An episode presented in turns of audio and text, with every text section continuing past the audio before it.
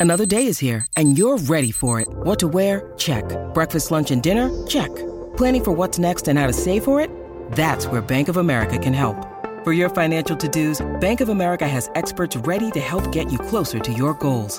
Get started at one of our local financial centers or 24-7 in our mobile banking app. Find a location near you at bankofamerica.com slash talk to us. What would you like the power to do? Mobile banking requires downloading the app and is only available for select devices. Message and data rates may apply. Bank of America and a member FDIC. This episode is brought to you by Reese's Peanut Butter Cups. In breaking news, leading scientists worldwide are conducting experiments to determine if Reese's Peanut Butter Cups are the perfect combination of peanut butter and chocolate. However, it appears the study was inconclusive, as the scientists couldn't help but eat all the Reese's. Because when you want something sweet, you can't do better than Reese's.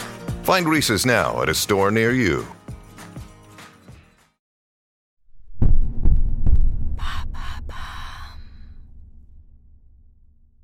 Le 8 mars, c'est la journée internationale du droit des femmes. Alors, à cette occasion, maintenant vous savez, Culture vous fait redécouvrir ces femmes stars qui ont marqué ou qui marquent encore notre culture. Billie Holiday, Aya Nakamura, Beyoncé, etc.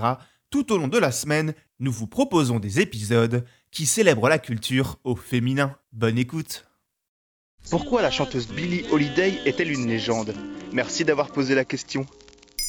À l'occasion de la sortie du biopic Billie Holiday, une affaire d'État, on s'est dit qu'il serait intéressant de vous parler de cette artiste considérée comme l'une des plus grandes chanteuses de jazz de tous les temps. Et pour les rares qui n'auraient jamais entendu sa voix, ça ressemblait à ça.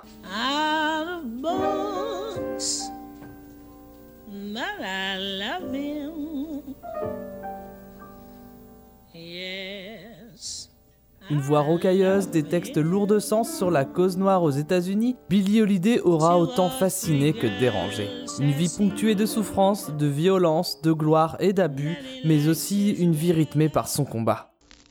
Comment cela a commencé pour elle? Très vite abandonnée par ses parents et victime de mauvais traitements dans les endroits où elle était placée, Billie Holiday, Eleanora Fagan de son vrai patronyme, prendra goût à la vie grâce à la musique. Cela se passera dès la fin des années 20 où elle découvre le jazz dans des bars new-yorkais pour finir par décrocher des petits contrats dans des clubs du quartier d'Harlem. Jusqu'à ce que John Hammond, producteur chez Columbia, la propulse en lui faisant enregistrer ses premiers morceaux et rencontrer d'autres musiciens prometteurs. Après avoir tourné avec le saxophoniste Lester Young, elle finit par devenir une véritable star, à tel point que ses enregistrements sont publiés sous le nom Billie Holiday et son orchestre. Mais à force d'être victime de discrimination, notamment dans les États du sud des États-Unis, elle finit par abandonner son orchestre pour se consacrer à sa carrière solo.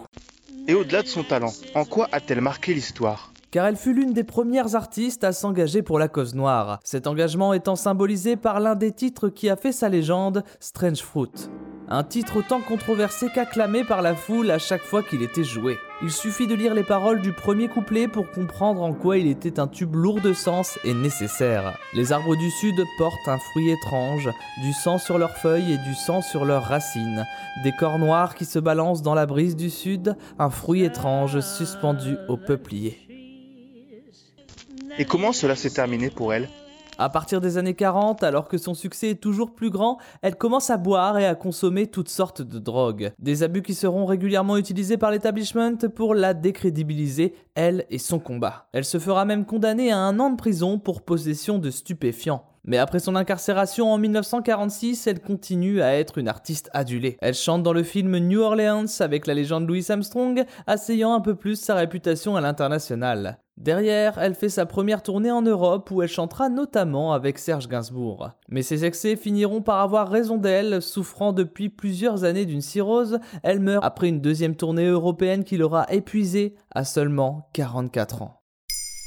Maintenant, vous savez. Merci d'avoir posé la question. En moins de 3 minutes, nous répondons à votre question. Que voulez-vous savoir? Posez vos questions en commentaire sur les plateformes audio et sur le compte Twitter de Maintenant, vous savez.